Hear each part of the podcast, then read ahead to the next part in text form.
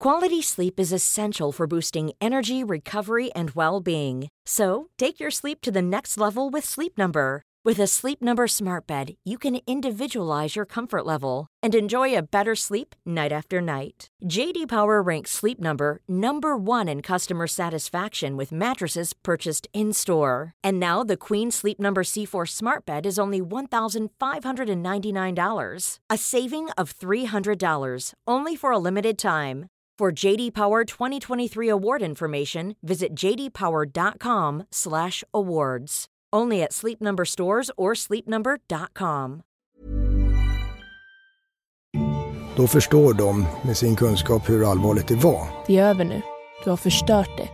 Igen. Dömd ung. En podd om brott som begåtts av unga. Man blir väldigt dåligt behandlad. Ingen tror på dig. Allting du säger är bullshit. Han är någonting de kan avreagera sig på. Någonting de lever ut en fantasi på. Lyssna i Aftonbladets app och på Podme.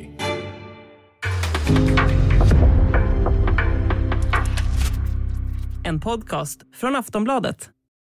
Mm,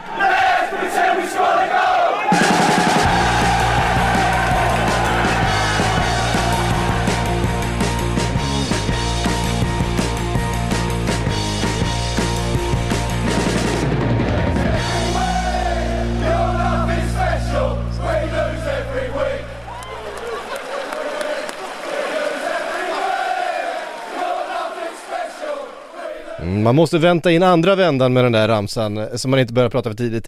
Eh, Sportbladets Premier League-podd live på YouTube eh, för första gången. Det här är spännande. Makoto, du och jag finns med i studion. Ni kan ju se Frida eh, i bakgrunden här vårt väldigt, väldigt bristfälligt utskrivna A4-papper med eh, Fridas ansikte på. Eh, om du inte ser dig själv Frida så kan jag ehm, eh, försäkra dig med att du ser både, du har både kammat luggen och inger ett eh, eh, förtroende och, och kunnigt eh, i din min på själva bilden. Det är din byline-bild för att sammanfatta det kort. Ja, det, precis. Jag misstänker att det är en bild som togs för eh, ändå en, en handfull år sedan vid det här laget. Men jag måste bara säga... Du har är inte åldrats en dag. intro? Nej, ja, men tack för... För, frågade du, är det där vårt intro? Ja, det var ju, jag ins, inser nu att jag lyssnar inte på den här podden sådär jätteofta. Nej, du... Så att jag, har aldrig, jag har aldrig hört det. Jag ogillar väldigt mycket att höra min egen röst, ska sägas. Så att eh, det är därför. Men jag får väl kanske börja lyssna mer då. Det är det introt som vi har haft eh, de senaste åtta åren eller något sånt där. Den. Vi har mycket att prata om idag och eh, Eh, tiden är lite kort här för det tog lite stund för oss att få igång all teknik runt det här men nu är vi förhoppningsvis igång. Eh, vi ska prata Chelseas nya ägare, eh, uppgifterna från Times som vi drog ganska hårt på i Sillypodden i förra veckan verkar ju inte riktigt stämma. Eh, vi ska såklart prata titelstriden och, och striden runt strecken överhuvudtaget. Det börjar mejslas fram nu, det som kanske i alla fall liknar eh, något vi kan ta som en slut, eh, sluttabell. Eh, det är ganska mycket som ska hända för att det ska eh, ändra på sig nu känns det som. Förutom då runt nedflyttningsstrecket eh, där några viktiga poäng delades ut under helgen. Eh, vi ska också försöka eh, sammanfatta Manchester Uniteds helg. Eh, de vill nog bara att den här säsongen ska ta slut, eh, är känslan. Vart vill ni börja? Ska vi börja med Chelsea? Eh, nya ägare. Det här är ändå eh, stora nyheter Frida. Eh, och det blev Eh, flera amerikaner in i den engelska fotbollen, hör och häpna.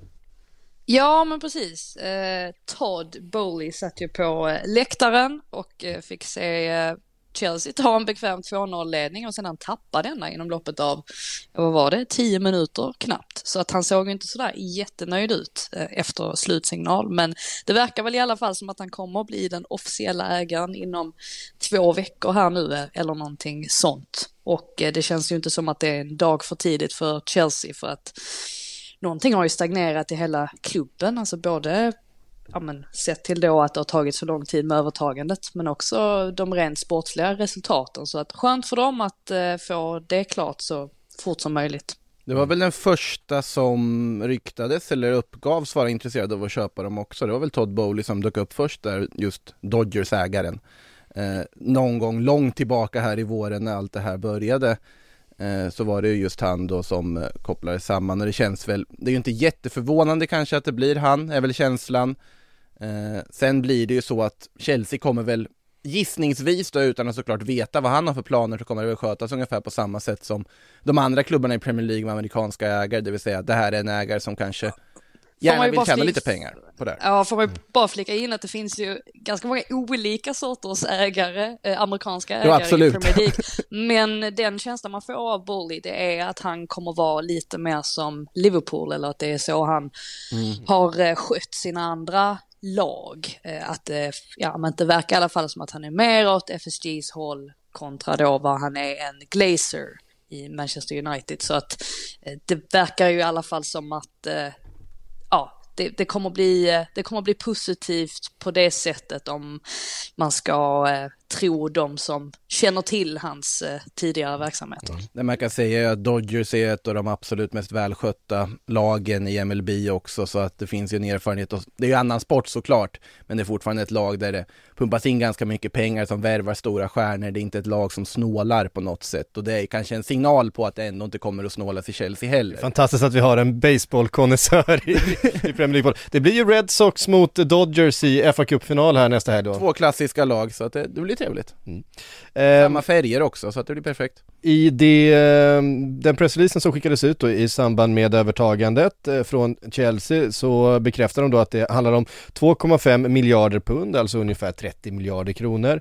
Eh, Där står det också att ytterligare 1,75 miljarder pund eh, ska då vara lovade att investera i ytterligare förbättringar runt Stamford Bridge men även i, i lagen, akademin, damlaget nämns också och så vidare. Det är ju mycket pengar såklart. Det är ytterligare mm.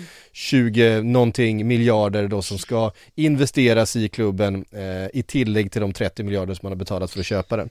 Ehm, Ja. Man ska inte underskatta heller just att eh, rusta upp Stamford Bridge. Alltså det är gigantiska summor det, det pratas om Ja, det är väldigt svårt att bygga där. Det är ju det, eh, fick ju Tottenham erfara, eh, som ju hade ett lite liknande problem då de ville bygga ut eh, White Hart Lane. Det gick inte, fick bygga en ny arena, eh, ville ha den så nära som möjligt. Eh, det blev svårt, det blev dyrt. Eh, men det blev i, i slutändan väldigt bra, det är en fantastiskt fin arena. Eh, och, Ja, jag, jag vet inte hur det kommer att bli för att Abramovic köpte ju upp en massa fastigheter Mm. omkring Stamford Bridge. Och det ska ju sägas att alltså, i, i mitt tycke är ju Stamford Bridge den, ja, men en av de absolut bästa arenorna i Premier League sett till då var den är placerad. Mm. Eh, Att det, det är inte så vanligt längre att man har en, en arena som är placerad sådär mitt i smeten som Stamford Bridge verkligen är, är. Så att man hoppas i alla fall att de behåller alltså själva, själva platsen, att de behåller själva strukturen för det är väldigt fin arena på det sättet.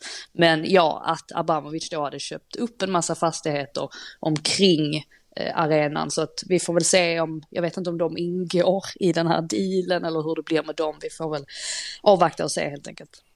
Ja, det är i alla fall eh, äntligen lite, eh, lite ordning och reda runt det här nu då. Sen får vi väl se hur det blir med, med de befintliga kontrakten, spelare, vi ska väl komma in lite mer på det i Sillypodden. Mer kommer väl komma fram under veckan här nu. Jag gissar att med presskonferenser från, oj, Ehm, från Tuchel och eventuellt runt andra personer runt laget, även kanske någon spelare kommer uttrycka sig, någon, även om de, nej det kommer de inte göra. Förlåt, jag tar tillbaka det. Eh, de kommer inte säga någonting. Eh, men det här kommer ju såklart påverka situationen runt eh, laget och eventuellt ingjuta lite mer eh, optimism inför eh, ja, men den stora grejen som Chelsea har kvar den här säsongen, nämligen eh, FA-cupfinalen och nästa helg. Romelu Lukaku verkar i alla fall taggad. Alltså på det här nya, nya tiden som kommer med tanke på reformbeskedet han gav. Eh, ja, Ja. Är det inte sjukt ändå? Men är det inte sjukt ändå att Romelu Lukaku, han har alltså gjort flest mål för Chelsea den här säsongen. Hur är det? han började ju ganska bra ska sägas. Ja, han petade, petade det in några det. där i början. Eh, så Ja, att, precis. Men likväl. Ja, ja, det är inte det man, eh, det är inte det man hade tänkt. Man hade nog eh, dragit till med en Kai Havertz eller eh, Men det något säger sånt. också mycket om vad Chelseas Ja, problem varit. Exakt. Ja. Ja. men precis, jag tycker inte att det är, jag, jag menar inte att det är konstigt eh, sett till att, för som sagt Lukaku inledde ju ganska starkt, jag menar mer att Chelseas största problem under förra säsongen var ju att de inte hade någon notorisk målskytt och nu är det alltså Lukaku som kanske av många ser som en flopp. Det är bara intressant. De har ju for, fortfarande det problemet att de inte har till, tillräckligt många målskyttar och det blir väldigt tydligt genom då att Lukaku, eh, ja, att han har skrapat ihop flest då under säsongen. Mm. Eh, Chelsea som kryssade i helgen. Eh, det mot Wolves.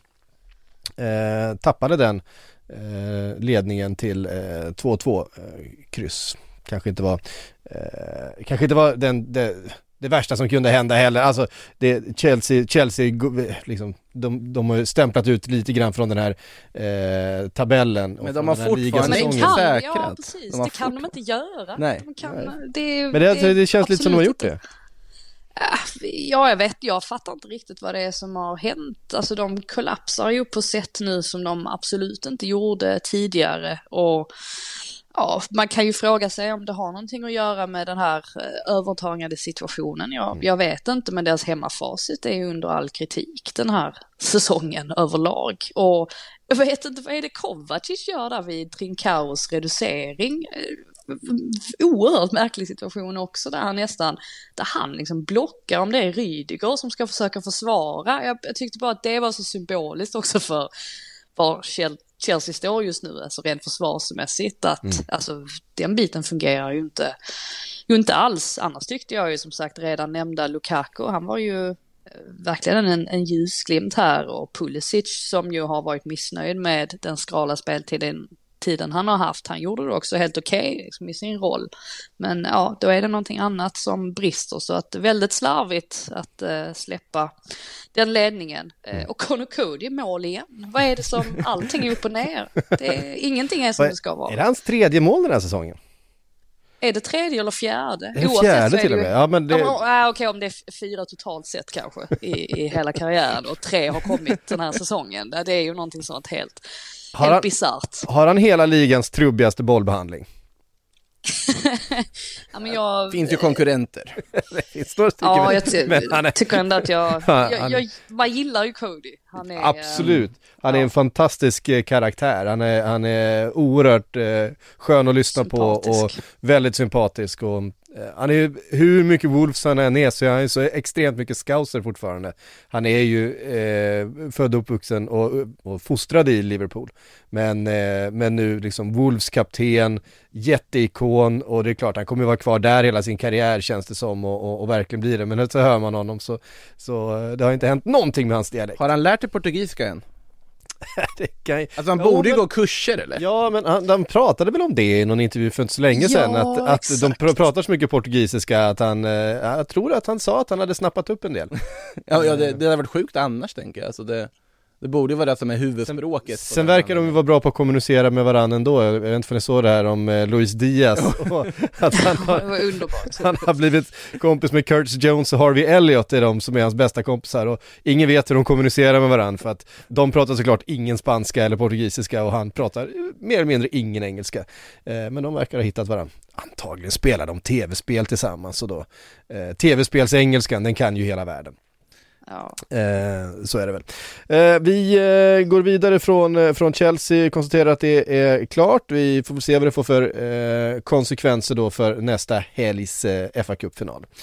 Eh, vi eh, kan väl ta toppstriden med en gång för att det var väl det som var bortsett från kanske nedflyttningsstriden, de mest uppmärks eller Eh, Eh, uppseendeväckande resultaten, nämligen eh, Liverpool tappade poäng för första gången på väldigt, väldigt länge. Eh, räddade en poäng får man säga, eh, tack vare Luis Diaz då hemma på Anfield mot Tottenham som eh, packade ihop i sin julgransuppställning, gjorde det jättesvårt för eh, Liverpool, precis som de har gjort mot Chelsea, mot Manchester City under den här säsongen. Det, det passar ju Antonio Conte eh, och hans fotboll att, att spela den här typen av matcher. och uppenbarligen så funkar det ännu en gång. Ja, det, det gjorde det verkligen. Sen var ju inte Jörgen Klopp helt nöjd med det, men det är väl inte Han är ju alltid så grinig när, när det går emot, det är ju bara så. Precis, helt plötsligt så ska inget lag få eh, spela på det sättet. Nej. Det är ju också intressant för att det är fruktansvärt att folk använder taktik emot honom. ja men precis. Det är osportsligt. Fast sa han väl inte också att det var, ja det är fruktansvärt att de gör det men det är ju mitt eget fel. Lite så. Nej men typ att, att det är han själv som, som tycker så, menar Ja. han väl. Ja. Eh, ja. Eh, Men ja, oavsett vad det Självklart så överdriver han ju lite också i och med att han säkerligen var besviken och förstod att nu skulle det ju bli svårt att ta den där ligatiteln med Ja. tanke på att City antagligen inte skulle tappa poäng mot Newcastle och det gjorde de ju inte. Men i Tottenhams fall så även om en poäng, för jag skrev det i min krönika, att ja, men, eh, en poäng var ju mer värd för Tottenham kontra vad den var för Liverpool eftersom att det troligtvis innebar att de tappade ligatiteln men att Tottenham fortfarande var med i Champions League-racet. Men ju mer man tänker på det, desto mer undrar man ändå varför de inte gick för det lite mer där på slutet för att tre poäng hade ju ändå varit vitalt sett till att Arsenal troligtvis inte skulle tappa poäng mot Leeds. Nej. Och just det här, jag tänker framför allt på sekvensen där Kulusevski byts av och han nästan, ja men han går jättelångsamt av planen. Där bör man tänka lite att, ja men ska man inte, som sagt, skulle man inte haft lite mer självförtroende då att ändå att de hade kunnat liksom, knäcka Liverpool och Höjbjerg var ju jättenära där på slutet såklart men att de hade kunnat komma till ännu fler sådana lägen. Jag, jag vet inte men oavsett vad så gör ju den här poängen i alla fall att de, de fortfarande är med och det är ju väldigt, väldigt svårt att att få med sig någonting på Anfield överhuvudtaget. Så att de åker dit där och, och spelar, liksom har ett defensivt mindset, det tycker jag inte är nå- något konstigt alls. Men de hade ju en tydlig matchplan som sagt och de utförde den till punkt och pricka skulle jag säga. Sen, sen absolut, de skapar chanser men det där liksom avvägningen och börja gå för det, det jag tror jag har kostat mer, som du var inne på Frida, att släppa in ett mål och få noll poäng, det har kostat mer än att få de där extra två.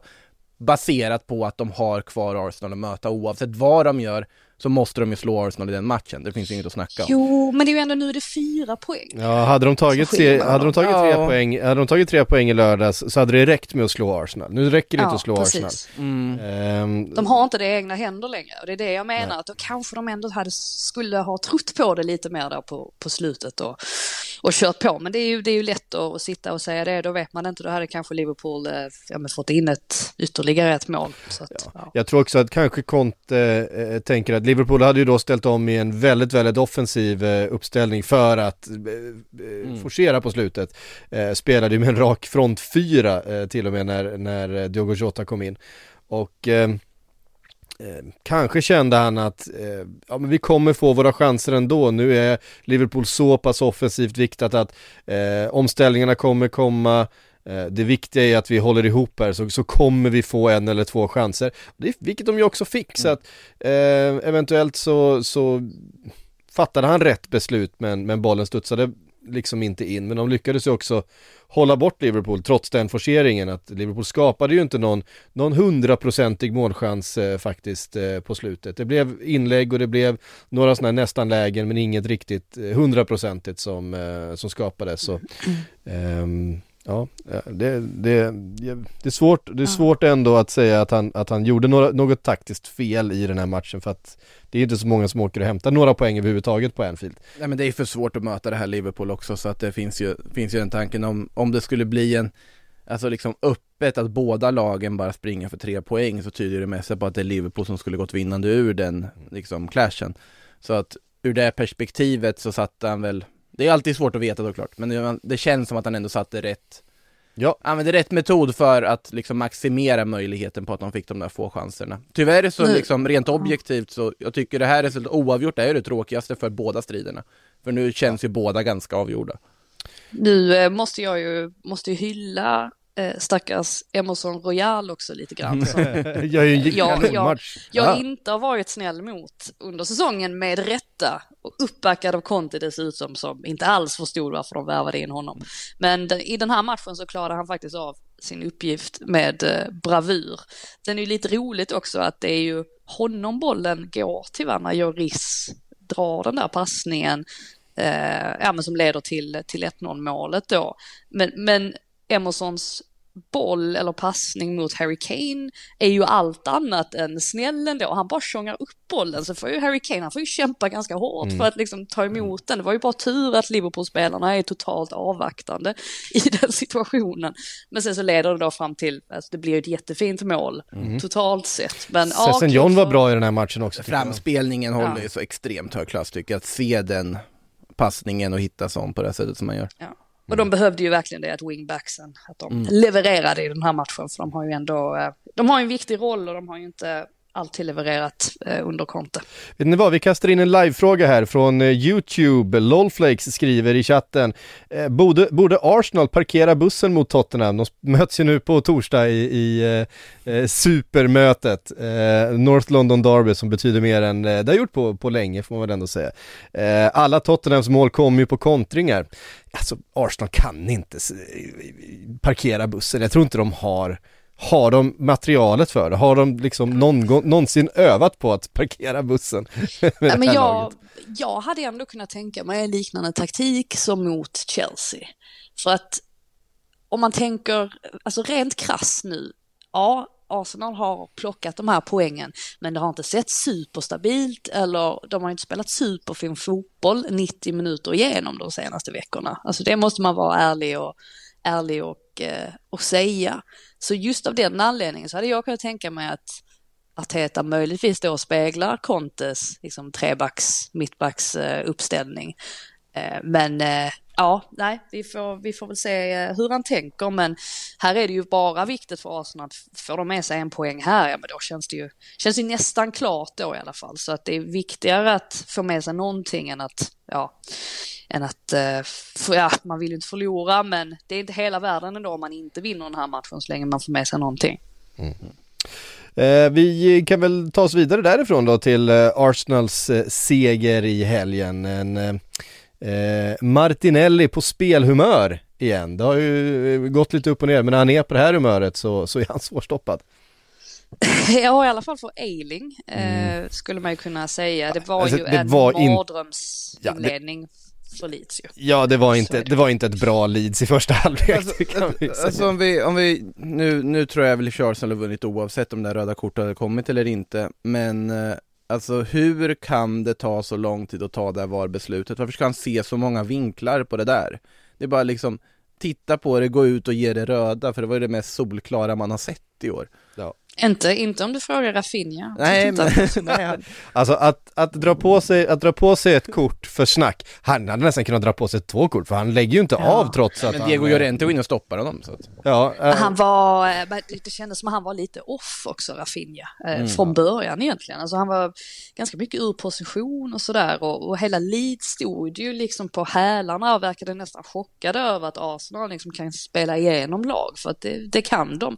Och det var väldigt mycket naivitet från Leeds sida och det hjälper ju inte då att Melier, att han gör den jättemissen där efter fem minuter. Han är ju en sån målvakt som Ja, alltså han kan, han kan eh, göra sina jätteräddningar och jag vet ju att många Leeds-supportrar tror väldigt mycket på honom. Men han har också misstag i sig som man inte riktigt kan göra på den här nivån. Och jag vet om att han är ung och han har ja, men mycket att lära och sådär. Men han har ändå spelat i Premier League nu x antal matcher. Man tycker ändå att han borde kunna ja, men skala bort de här misstagen. Men de finns ju fortfarande, eller uppenbarligen fortfarande inom honom. ju. Det där är så svårt, jag håller ju med också där att alltså Man blir ju glad av att en klubb som Leeds ändå ger en sån ung målvakt ett så pass orubbligt förtroende som de gjort med Melier både i år och i fjol Men alltså det är ju för mycket misstag och han ingjuter ju noll förtroende till backlinjen så frågan är ju liksom när går gränsen på något sätt det kändes som när man plockade in Alltså han, han var ju ganska överlägsen Kiko Casilla om vi säger så, tog ju platsen före honom en gång i tiden men sen nu när han är självklart första val, det känns inte riktigt. Han skulle behöva någon mer rutinerad som han konkurrerar med, som han har tillsammans med sig på träningsplanen, som man kan liksom lära av också tror jag överlag till den målvaktsuppsättningen. Mm. Vad gör Brad ju- Friedel nu för tiden? Eh, kanske inte Brad Friedel jag tänkte riktigt men, ja men typ såhär Tim Krull, Ja, ja, ja, Nå- någonting alltså. Ja. Sen finns. får man väl ge, får man väl ge lite, eh, man får hylla dem lite också för trots då att de ja, man har ett 0-2 underläge och Eiling får, får rött kort, vilket ju är, ja men det, är ju inte bra för dem på sikt heller. Nu blir han ju borta liksom Mm. x antal matcher. Men blir- just det här i andra halvlek att, att de faktiskt, eh, de går ju inte ner sig. De är ju fortfarande med i matchen ända fram till, till tilläggstiden och får in det här reduceringsmålet på, på den här hörnan från ingenstans. Så att på så vis så tror jag väl ändå att ja, men de någonstans känner att ja, att de inte har tappat, tappat bort sig själva helt efter den här mardrömsstarten som det nu ble, blev, trots då att det, det blev förlust i slutändan. Och supportrarna måste säga, de var ju helt magiska. De, de bara sjöng och sjöng och sjöng i andra halvlek. De verkade inte ens, verkade inte bry sig om vad det stod på resultattavlan och det stödet behöver de ju definitivt nu de här kommande veckorna för att, ja, med tanke på att Everton då vann sitt möte så ser det ju riktigt, eh, ja, det står nog mellan Burnley och Leeds tror jag i alla fall. Har de Ja. säkrat kontraktet nu Sök, Everton? Ehm, nej det har de inte gjort men ja, de har fortfarande ganska tufft, eh, de ska möta Arsenal bland annat. Mm. eh, eh, så att det kan hända mycket, men jag menar, det är ju tre matchers avstängning på ett direkt rött. Eh, och det är ju inget som kommer kunna överklagas det som händer där. Så att det är ju bara att gå och duscha för eh, Eiling, hans säsong är över. Ja, det är så Eh, dumt. Det är så dumt. Ja det är, det är fullständigt eh, vansinnigt så att eh, de ska spela resten av den här säsongen utan eh, Luke Eiling som är en jätteviktig spelare för dem. Eh, de har Utan Dallas som är skadad. och Dallas som är, som är skadad för lång tid framöver. Ja, och Cooper och ja, man kan, man kan ju Cooper fortsätta ja, man kan, hur ja. länge som helst. Ja, men i, i, det, I det läget, alltså det är klart att han inte men, alltså det, det är ju klart att det är bara ett hjärnsläpp från Eiling. Eh, han har blivit bortdribblad för liksom fjärde gången på fem minuter utav eh, Martinelli eh, och till slut så, så bara kommer han för sent in för bryskt liksom och det är ju, det är ju solklart men eh, ja, säsongen är över för honom, det, jag vet inte. Eh, Leeds med minuspsyke som det är just nu då, rasat från en plats där de kände som att ja, men de hade ju möjligheten att lösa det här eh, till en position, framförallt med tanke på att Everton har liksom ryckt upp sig senaste tiden eh, på en position där de nog är oddsfavoriter att, eh, att åka ur. Det är inte ett läge man vill befinna sig i eh, med de här tre matcherna kvar. Jag, jag tror väl det Mars kan ta med sig från det här mötet är just den här andra halvleken när de trots då med tio man faktiskt begränsar Arsenal ganska mycket. Och det är, det är väl så de får göra nu, alltså de kommande veckorna. De får helt enkelt liksom vara väldigt pragmatiska och bara se till att, ja, men att de håller tätt bak, för de möter ändå Chelsea och Brighton som är i en sensationell form och Brentford är också i en fantastisk form så att det är tre riktigt, riktigt jobbiga matcher här som, nej, som väntar på dem. Det blir riktigt tufft. Det ligger något i det, för de, de har ju, alltså de har ju spelare som kan göra liksom saker och ingenting individuellt. De har Rafinha, jag tycker Daniel James kan göra, jag tycker Ro- Rodrigo kanske inte nu för tiden, men såklart han kan göra mål när det behövs. Jack Harrison och så vidare. Det finns offensiv kvalitet. Men det är ju, täpp igen så kommer kanske målen komma framåt också. Någonting måste de ju ändra eller hitta på för annars åker de ur nu. Ja, men det är verkligen känslan. Eh, A lot can happen in three years, like a chatbot may be your new best friend. But what won't change? Needing health insurance. United Healthcare Tri Term Medical Plans, underwritten by Golden Rule Insurance Company, offer flexible, budget friendly coverage that lasts nearly three years in some states. Learn more at uh1.com. Vi kan väl eh, kliva över då till eh, Everton som alltså borta slår Leicester.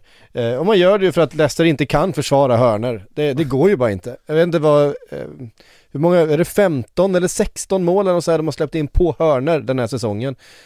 Helt sant. Ja, det, är, ju- det är ju liksom, det är nästan ett mål varannan match som man släpper in på hörna. Det går ju inte. Det, det kan ju inte fortsätta så här. Brennan Rodgers behöver faktiskt se sig själv i spegeln och, och plocka in någon som hjälper honom med det. Alltså för Ja. att det, de kommer aldrig kunna ta liksom det så kallade nästa steget eh, om de inte eh, städar upp där. Han fick ju självklart frågor om detta på presskonferensen efteråt och då sa han jag måste titta på det här fram till sommaren och sen kan jag göra någonting åt det. Och det är, ju, det är ju rätt kryptiskt ändå, för man förstår inte om han menar att han ska plocka in nya spelare eller om det är en ny eh, tränare på fasta situationer eller, eller vad det nu än är han eh, tänker sig. Men, eh, eller om han ens blir kvar, för att det tvivlar jag lite grann på nu, med tanke på hur de har kört fast på något sätt. Så att, ja, de är ju inte inne i en, i en, eh, i en särskilt bra, ja, eller de har ju inte varit inne i en bra period sett i fasta situationer hela säsongen. Det, det har ju varit, faktiskt varit standardfrågan efter i stort sett varje match och det, det visar ju liksom att, att de eh, ja, har varit ute på väldigt djupt vatten. Men eh, skönt för Everton dock som ju ändå alltså visar den där viljan och liksom ha rätt attityd igen. Och jag tycker det är kul för Mykolenko ändå att just han får göra det här första målet som ju dessutom är väldigt fint för att han var ju sån som såg helt, ja, man såg ju inte alls ut som en Premier League-spelare när han kom till Everton men tycker han har spottat upp sig så att eh, kul att han får eh, liksom ha, en, ha ett finger med i spelet nu här eller finger med i segern. Mm. Det är så otacksam situation som Mykolenko kommer in i som ersättare till Lucas Ding som egentligen är en bättre ytterback som hade varit kvar om det inte vore för Rafa Benitez. Och så kommer då Mykolenko in som Benitez-värvningen och får ju knappt spela under Benitez överhuvudtaget eftersom att han byts ut mot Lampard då men det, så jag håller med dig, skönt att han får eh, har steppat upp och visar och eh, bidrar till att Everton då sannolikt ändå verkar kunna klara det här kontraktet om allt vill sig väl för dem. Eh, ja, nej men det är såklart blytunga poäng borta mot Leicester och hade vi eh, gått tillbaks ett par veckor med tanke på Evertons bortafacit som har varit eh, helt fruktansvärt. Det är ju på, på Goodison som de har tagit sina poäng i år. Eh, överhuvudtaget så hade man ju satt Leicester som skyhöga favoriter. Men just den här eh, formen de har befunnit sig i, eh, eller som de befinner sig i, Leicester ser ganska motivations, alltså ser ganska trötta ut. De är också trötta på den här säsongen. Eh, som inte har blivit det de har, det de har eh, förväntat sig, ligger på 14 plats nu. Jag menar, det är inte tillräckligt bra från ett Leicester som har haft liksom häng verkligen på Champions League-platserna ett par säsonger i rad. Eh, nu kan man alltså hamna på nedre halvan. Ehm, Känns inte helt harmoniskt i den truppen heller. Det har varit lite gnäll från Brennan Rogers, han har sagt att han ska eh, sälja och köpa nya spelare, eh, vilket ju, sånt där landar ju inte jättebra i omklädningsrummet alltid och man, man undrar ju lite grann hur, hur stämningen är där, eh, samtidigt som eh, Everton nu har det här momentumet och även om det, det, det är liksom tuffa matcher kvar så tror man ju på det här igen och man har fått Goodison Park med sig och eh, det betyder väldigt mycket. Mm, det är ju lite det där med, alltså det Lampard har gjort nu, det är ju att han har sagt åt dem att stå lågt och sen så får de förlita sig på de offensiva spelarnas fart. Mm. Och eh, det är, väl, det är väl det jag menar också när jag säger att Mars, Mars nog också borde, borde vända sig till den taktiken för att uppenbarligen så funkar det ju för Everton. Det är ju, detta är ju deras andra seger på bortaplan på hela säsongen helt, helt sanslöst. Jag kan fortfarande inte släppa det. Att Nej, det, hur det få matcher de har vunnit på bortaplan. Ja. Ehm, det har varit ett, ett fruktansvärt bortafacit verkligen. Ehm, vi tar oss till eh, Manchester City. Eh, och förhoppningen såklart efter, eh, hos Liverpool-supportrar efter att man tappat poäng eh, mot eh, Tottenham hemma var ju att eh, Manchester City skulle göra detsamma mot Newcastle. Så blev det inte. 5-0 till Manchester City och inte bara så klev man då förbi rent poängmässigt och är nog tre poäng före Liverpool. Man är också före för första gången på ganska länge eh, i målskillnad. Man ligger nu fyra mål bättre än Liverpool så att den man säger, bonuspoängen har man eh, lyckats, i alla fall den fördelen har man lyckats skaffa sig. Bollinnehav på offensiv planhalva 99,1 i procent eller något såg jag någon siffra som flöt förbi i den här matchen. Eh, Alltså hur, hur överlägsna får man vara i en liksom match och vilket besked efter då att man tänkte, ja men kanske det finns ändå någon form av ja, bakfylla efter Champions League-uttåget, det blev ännu ett sånt uttåg, att man misslyckades med sin stora prioritering ännu en gång. Mm. Nej, de har ligan att spela för, de vet hur bra de är och de tar ut all den frustrationen i, ja, fullkomligt överlägsen possession-fotboll, då bara, ja, kör över ett av de piggaste lagen vi har sett under den här våren som är Newcastle. Lite, lite svårare att stoppa Benzema kontra Chris Wood, även om Chris Wood var ju väldigt nära för med sig ett mål ska vi säga. Mm. Att, eh, men eh, på tal om det här med fasta situationer så här har vi ju ett lag som ja, men är fullkomligt mm. formidabla på fasta situationer. Mm. Man City som då har gjort flest och eh, släppt in färst mål då på fasta situationer av, av alla lag. Och eh, visst, alltså då kan man säga, eller man kan ju peka på att ja, men de får med sig så många hörnor och frisparkar så att det, det är därför deras, deras siffror ser så bra ut. Men det är alltså sett till de tidigare säsongerna så har de förbättrat sig något helt enormt på den punkten. Mm. Och det är säkert någonting som Guardiola har, har kikat närmare på och tänkt att här måste, här måste vi eh, ja, men kunna utnyttja de situationerna betydligt bättre än vad vi har gjort tidigare. Lite som när han kom, eller har han ju erkänt också lite grann att ja, hans första år i Premier League så hade han underskattat ja, men den fysiska sidan då av den ligan, att man kanske behöver alltså ganska långa och stora resliga spelare. Och det har han ju nu ett helt gäng och de utnyttjar dem eh, verkligen i sådana situationer. Även om det är Sterling är en av de bästa huvudspelarna, det, det kanske man inte alltid eh, kanske man inte alltid tänker sig att, eh, att han är, men eh, hans siffror är ju faktiskt eh, uppe och touchar även eh, andra spelare som man kanske ser mer som liksom, eh, mer ja, specifika huvudspelare som Harry Kane och, och så. Men Sterling han kan också. Mm. Ja, verkligen. Eh, Sterling som eventuellt eh, Arsenal håller på att snegla på. Du skrev precis en artikel om det, Marco. Ja, ett Silly-blogginlägg i alla fall. Ja. Det, det... Vem ska de ha? Ska de ha Jesus eller ska de ha Sterling? Nu får de ju bestämma sig också De kan ta båda. Ja. Nej, alltså Nej, vi får väl se vad det blir av det. Det var väl The Telegraph som var ute med ganska trovärdiga uppgifter om att Arsenal ska ändå intressera sig för Raheem Sterling med tanke på att han har utgå, alltså kontrakt som går ut 2023 och ingen förlängning på horisonten just nu. Jag vet vet jag har sagt i någon Sillypodd för länge sedan skulle hamna där. Kanske trodde det tidigare än vad det nu kanske, kanske då skulle kunna bli fallet i sommar. Men sen vet jag inte om det är rätt för Arsenal idag att plocka in Raheem Sterling. Det känns lite tveksamt, även om det är en väldigt bra fotbollsspelare som jag faktiskt tycker stundtals också är ganska underskattad. Ja, men eh, har de inte Trixie Wingers redan? De behöver ju en referenspunkt i boxen. Och det, det, det, det inte, han, han må vara bra på huvudet men han har ingen referenspunkt i boxen. Nej det tycker jag inte att, äh, att man kan kalla Raheem Sterling.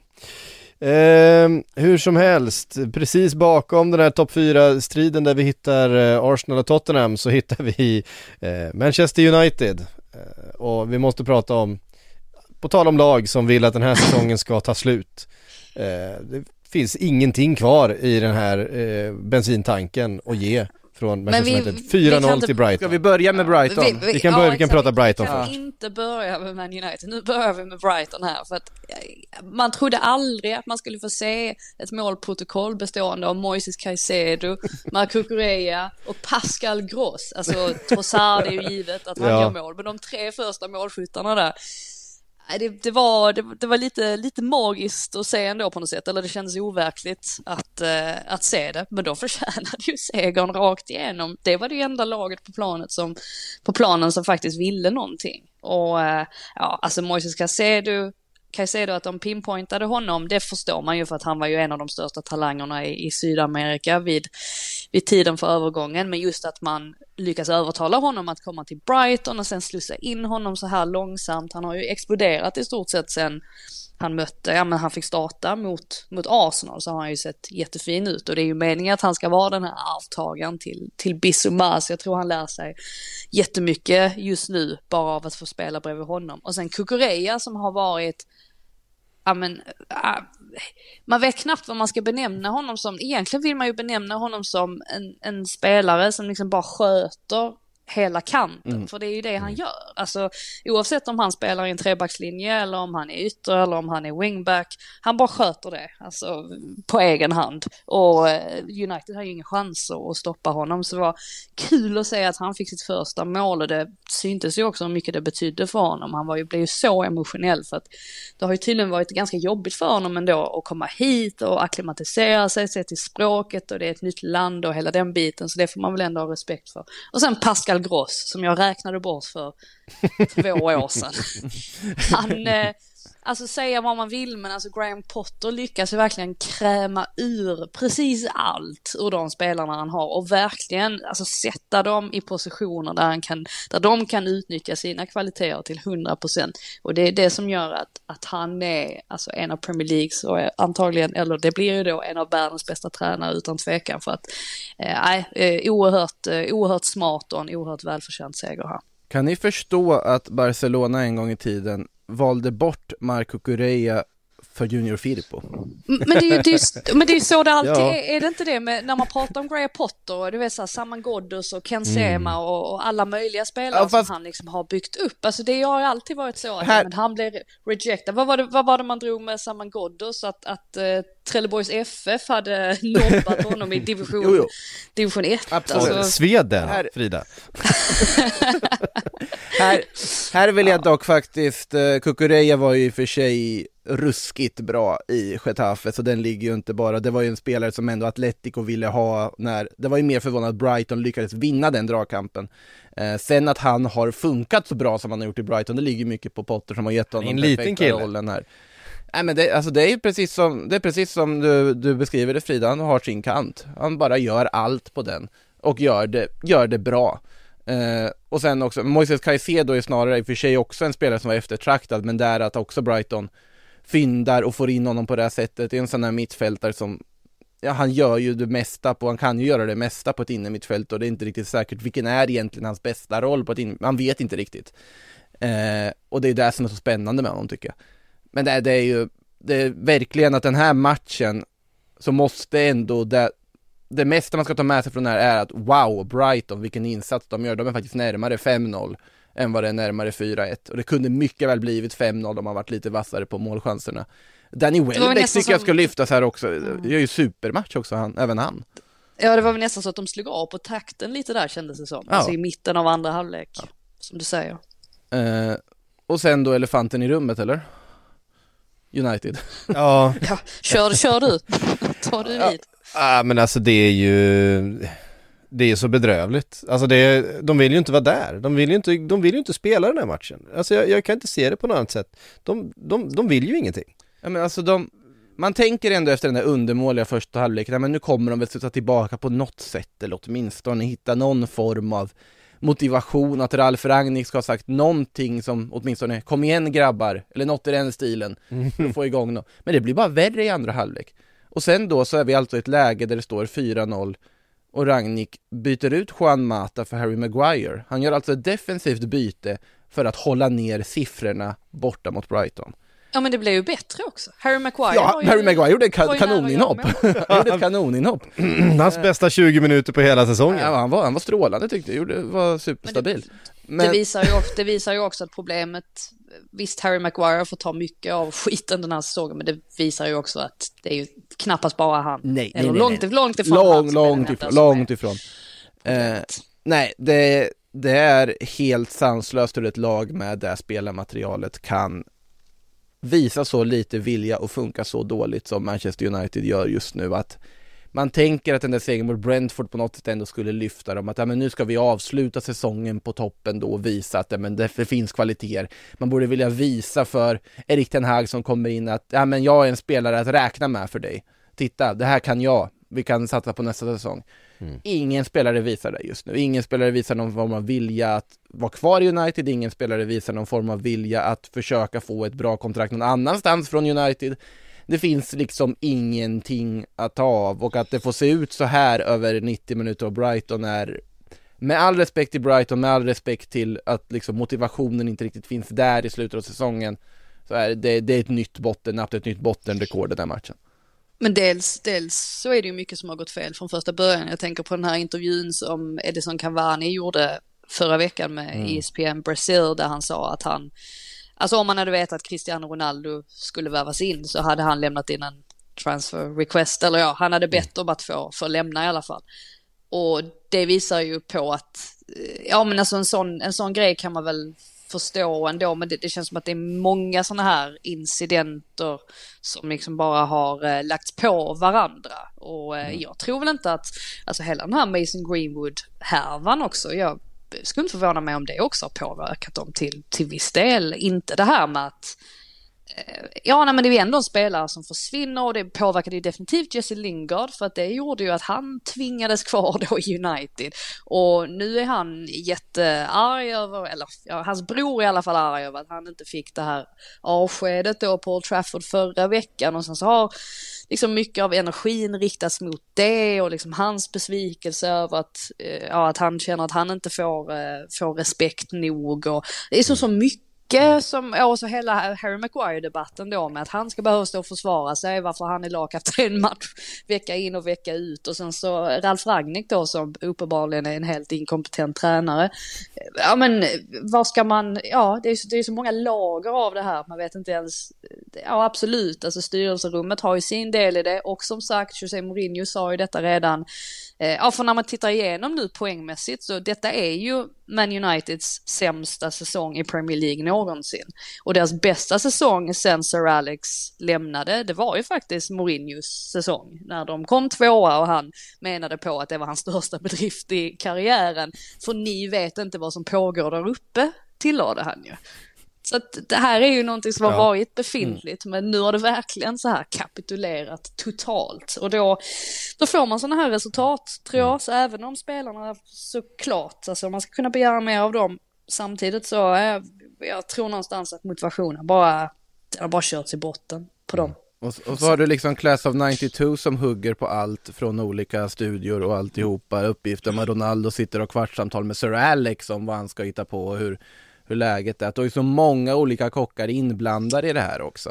och varför, många... varför är Sir Alex inblandad alltid? Jag förstår ja, ja, inte det, riktigt. Ja, men, det var ju han ja. som ville att de skulle är... värva Ronaldo. Det är ett problem, till... det är ett jätteproblem för dem. Och, och sett till då att Ronaldo faktiskt, alltså han är ju faktiskt den som, han har ju öst in mål så att det på något sätt tycker jag ändå det blir svårt att, man kan inte lasta, lägga detta på honom heller. Alltså det, det tycker jag inte, även om det då visar att de kanske inte alltid liksom har någon riktig plan för dem de värvar in eh, och sådär så tycker jag ändå att vi kan liksom inte hänga upp oss på Ronaldo heller. Men just det här att Sir Alex, det är alltid honom de ska vända sig till, det är alltid han som ska få ha sista ordet, det, det är hans, eh, ja men eh, föredragna kandidater som ska plockas in, jag vet inte, så han, har, han styrde den här klubben med järnhand med väldigt, väldigt stor framgång under väldigt många år, men nu börjar jag känna att ah, kanske ändå ska klippa banden lite mer än vad man har gjort. Ge, ge honom hans årskort, kanske ett till så han får ta med en vän och håll det där. Alltså det är, li det är, lite så, inte mer än så, han ska inte vara inblandad i saker och ting nu. Nej, Med all respekt till vad han, han har han, gjort, så nej.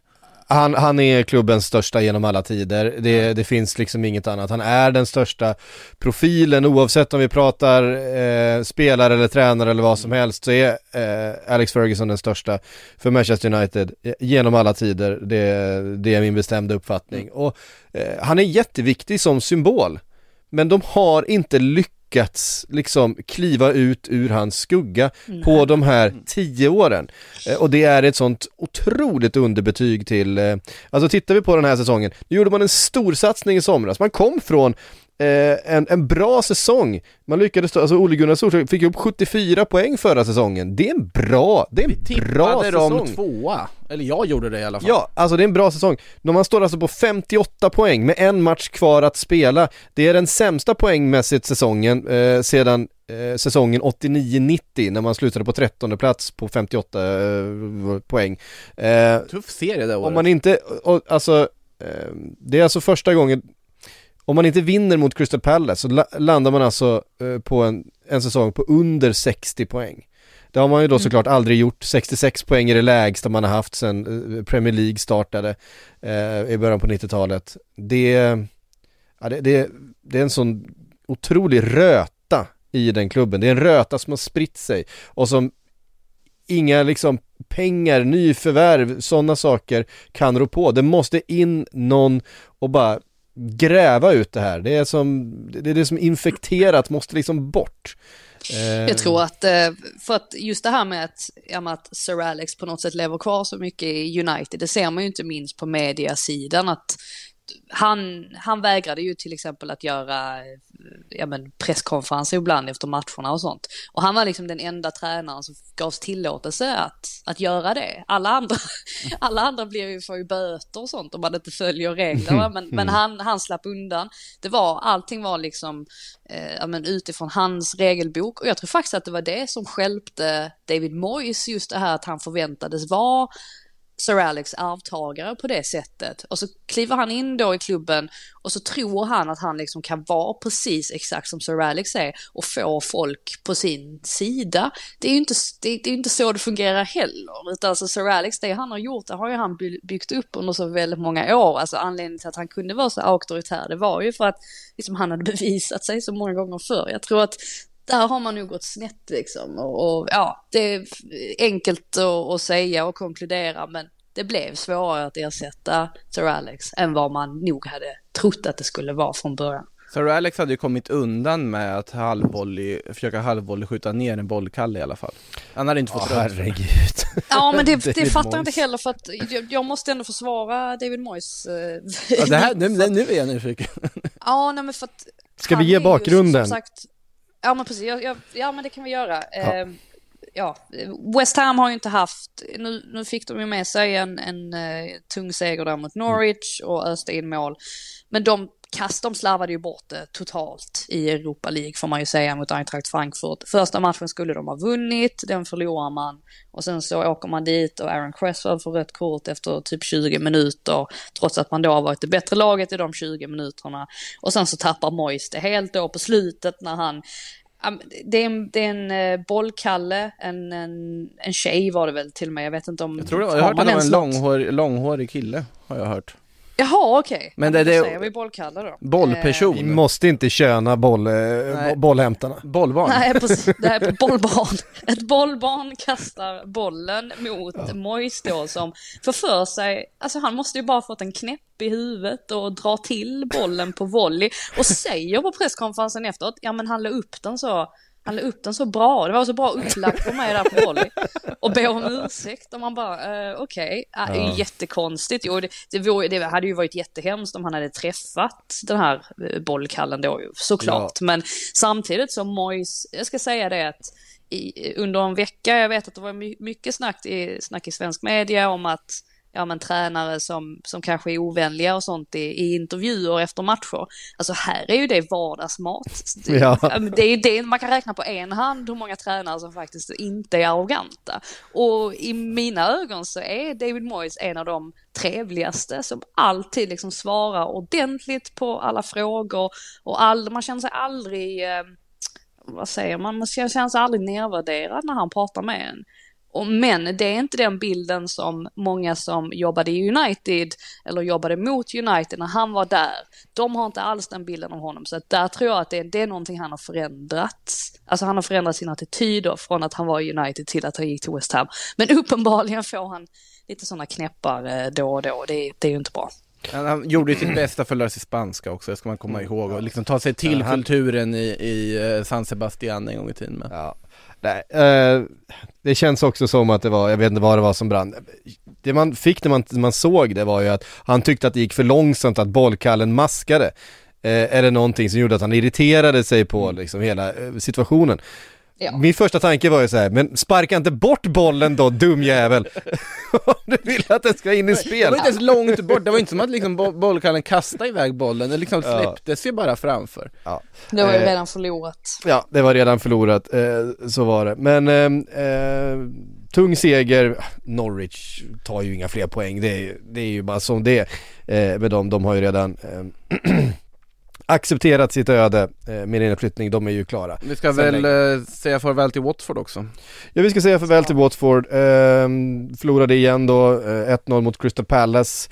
Palace som eh, gör, alltså vi, stundtals har vi hyllat Palace jättemycket den här säsongen. Ligger på 44 poäng på tionde plats. Det är väl ungefär vad jag hade förväntat mig av dem om jag ska vara riktigt ärlig. Jag tycker inte att de egentligen överträffar några förväntningar rent poängmässigt. Eh, men spelmässigt har det ju sett eh, kanske bättre ut. De har väl gjort det med en mer eh, positiv fotboll, får man säga, än vad man kanske förväntade sig. Alltså Roy har alltså inte tagit några poäng på Vickers Road under sin eh, Ja, under sin session. Det var ju för övrigt också speciellt när han gick bort och applåderade Crystal Palace-fansen, alltså sin gamla, sin gamla ja, kurva. Inte, men, men, men inte eh, applåderade de ditresta Watford-supportrarna eh, efter förlusten. Nej men de var ju för eh, långt bort sa han ju. Han är ju gammal och det är långt Eh. att gå, men jag har också sett honom slå, eh, slå fina yttersidor på träning så att nu hade han kunnat lu- lunka över till andra sidan och Eh, Det känns som en sak som man skulle typ kunna få sparken för om det var tidigare i säsongen när det faktiskt betydde någonting och fanns någonting på spel. Jag tänker liksom Sören Kratz eh, ärevarv runt Hammarby-fansen för Helsingborg. Eh, Ja, precis. Eh, men det Långt tillbaka i tiden, men ändå.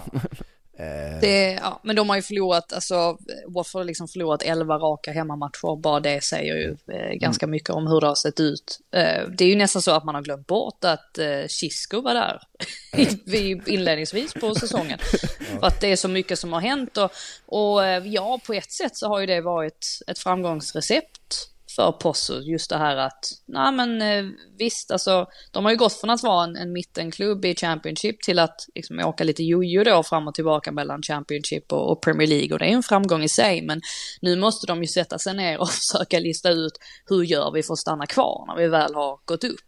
Kanske då att man kikar på andra nykomlingar som Brentford nu som, som hänger kvar och de har ju en väldigt liksom tydlig eh, idé om hur man eh, bedriver en, en fotbollsklubb. För att eh, i längden så blir ju det här jobbigt och det blir ju dyrt också att hålla på och byta, byta tränare fram och tillbaka. Så att ja, det verkar i alla fall som att de kommer kommer försöka kika på, på den biten och eh, såklart att studsa tillbaka så snabbt man kan. Men det blir ju en ny tränare in i alla fall för Roy kommer ju inte fortsätta så att det blir ju spännande att se vilken väg de slår in på här i sommar. Kike Sanchez Flores jag, jag, satt, inte- jag, Igen. nej, jag, satt, jag, satt, jag satt och tänkte, har, har, han, har han haft någon session i år? Det har han inte haft va?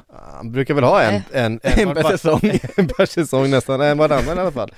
Eh, han dyker nog upp, han verkar ju komma bra överens med, med Pozzo. Det har gått ganska bra där borta i Spanien också för honom tycker jag ändå när han Ska säga någonting om eh, Burnley också som förlorade mot Aston Villa. Ehm, tung förlust för Burnley som behöver poäng. Eh, nu är de ju eh, tillbaks där, där de var. Eh, På samma poäng nu då som, som Leeds med, med tre matcher kvar att spela för båda. Det är, eh, det är, det är kniven på, på, på strupen och det känns som Everton en, med, med en, en liten poängfördel och dessutom en match mer kvar att spela då. Ehm, så känns det ju mer och mer som att det är Leeds och Burnley som gör upp om den här sista Premier League-platsen under de sista eh, omgångarna här.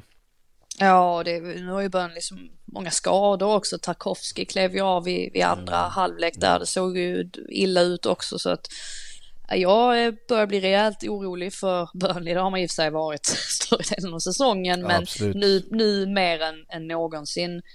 Jag tror i alla fall att det står mellan dem och eh, Leeds. Jag tror ändå att Leeds har lite mer att, eh, att ge på något sätt. Så jag tror faktiskt att Burnley, att det blir Burnley som åker ut. Det är en väldigt oroväckande förlust mot Villa tycker jag. Hemma Framförallt mot... eftersom de ska mötas en gång till. Det också, men alltså att... Ja, Ja, Villa var ju, Villa var ju mycket bättre, alltså de steppade ju verkligen Mm. upp här. Och eh, de behövde väl också bevisa sig. De har inte heller sett sådär liksom övertygande ut de senaste veckorna. Eh, Man kan väl säga att eh, Buendia verkligen rättfärdigade valet av honom framför Coutinho för att han var väl, ja, bäst på plan ska jag väl säga ändå. Ja, vi tittar då på eh, Burnleys och Leeds eh, kommande matcher här. Leeds har alltså Chelsea hemma, Brighton hemma, Brentford borta. Medan Burnley har eh, Spurs borta, Aston Villa borta och Newcastle hemma. Jag tycker det är svårt alltså. Leeds Typ inte omöjligt att tänka sig att båda lagen går liksom noll. Jag tycker på- båda, båda borde åka ut. båda åker. Nej, men eh, det är Eh, inte lätt. Nej det är inte lätt. Eh, Det är, det är, det är oerhört svårt att, att skilja de här åt och det är ju det som i slutändan, jag ska inte säga att det är det som räddar Everton men, men Everton har ändå tagit sig i kragen här och, och kommer nog få ihop de här 40 poängen som eh, brukar räcka. Eh, det är väl ingen som har åkt ut med 40 poäng på ganska länge va? Eh, Trender är till för att brytas höll jag på att säga, men alltså det som oroar mig med Burnley just är att de har ju haft sin positiva trend. De fick den här effekten bara av att Sean Dyche flyttade, de fick ny energi och sen efter det så har de dippat. Eh, och nu känns det som att dippen kommer, de har redan haft sin positiva trend, del i den här liksom formvågen, lite, lite samma sak så att är det mycket talar ju för Everton, sen är det svårt alltså mellan Burnley och Leeds. Ja, och Burnley Eh, har det mycket bättre målskillnad. Leeds har ju en eh, fruktansvärd målskillnad på, min, eh, på minus 35. Um, ehm, Burnleys minus 17 kan vara det som avgör. Den bonuspoängen eh, väger rätt tungt i det här läget för man ser faktiskt två lag som skulle kunna gå, gå helt torrt sista tre omgångarna och, och ta noll poäng. Um, och då blir, det, då blir det Burnley som stannar kvar och Leeds som ryker. Eh, vi... Slagit fast nu. Då blir det, sa ja, då jag. blir det. Då blir det. Herre, jag slår inte fast så mycket saker som du vill ha det till. Eh, jag, jag, jag målar upp det. scenarier lite grann. Du har mycket bättre självförtroende än vad jag har, jag gillar ju det. Jag vill försöka ta efter det. Um, nej men jag, jag, ger, jag ger Burnley fördelen just med tanke på att man har målskillnaden. Uh, det är, en, uh, det är bonuspoängen som uh, det, som, ger, som ger dem den oddsmässiga fördelen. Det roliga var när jag frågade dig för typ en halvtimme sedan, Everton har säkrat den nu va? Så sa du att du var inte helt säker, sen har du under, under den här halvtimmen bara till slut men slagit helt, fast vilka Burnley Jag är inte helt säker på någonting. det har liksom växt under men, det här programmet. Jag säger, jag säger att de är de, det ger dem den oddsmässiga fördelen. Everton står fortfarande på 35 poäng. Det är en poäng man åker ut på. Eh, så att de behöver ju skrapa ihop ett par poäng eh, för att känna sig trygga. Så är det ju. Samtidigt har man fyra matcher kvar eh, och på de fyra matcherna så ska man möta Watford eh, borta Watford som då inte tar några poäng överhuvudtaget på hemmaplan. Eh, inget tyder på att de kommer göra det den här gången heller. Så där har du tre poäng.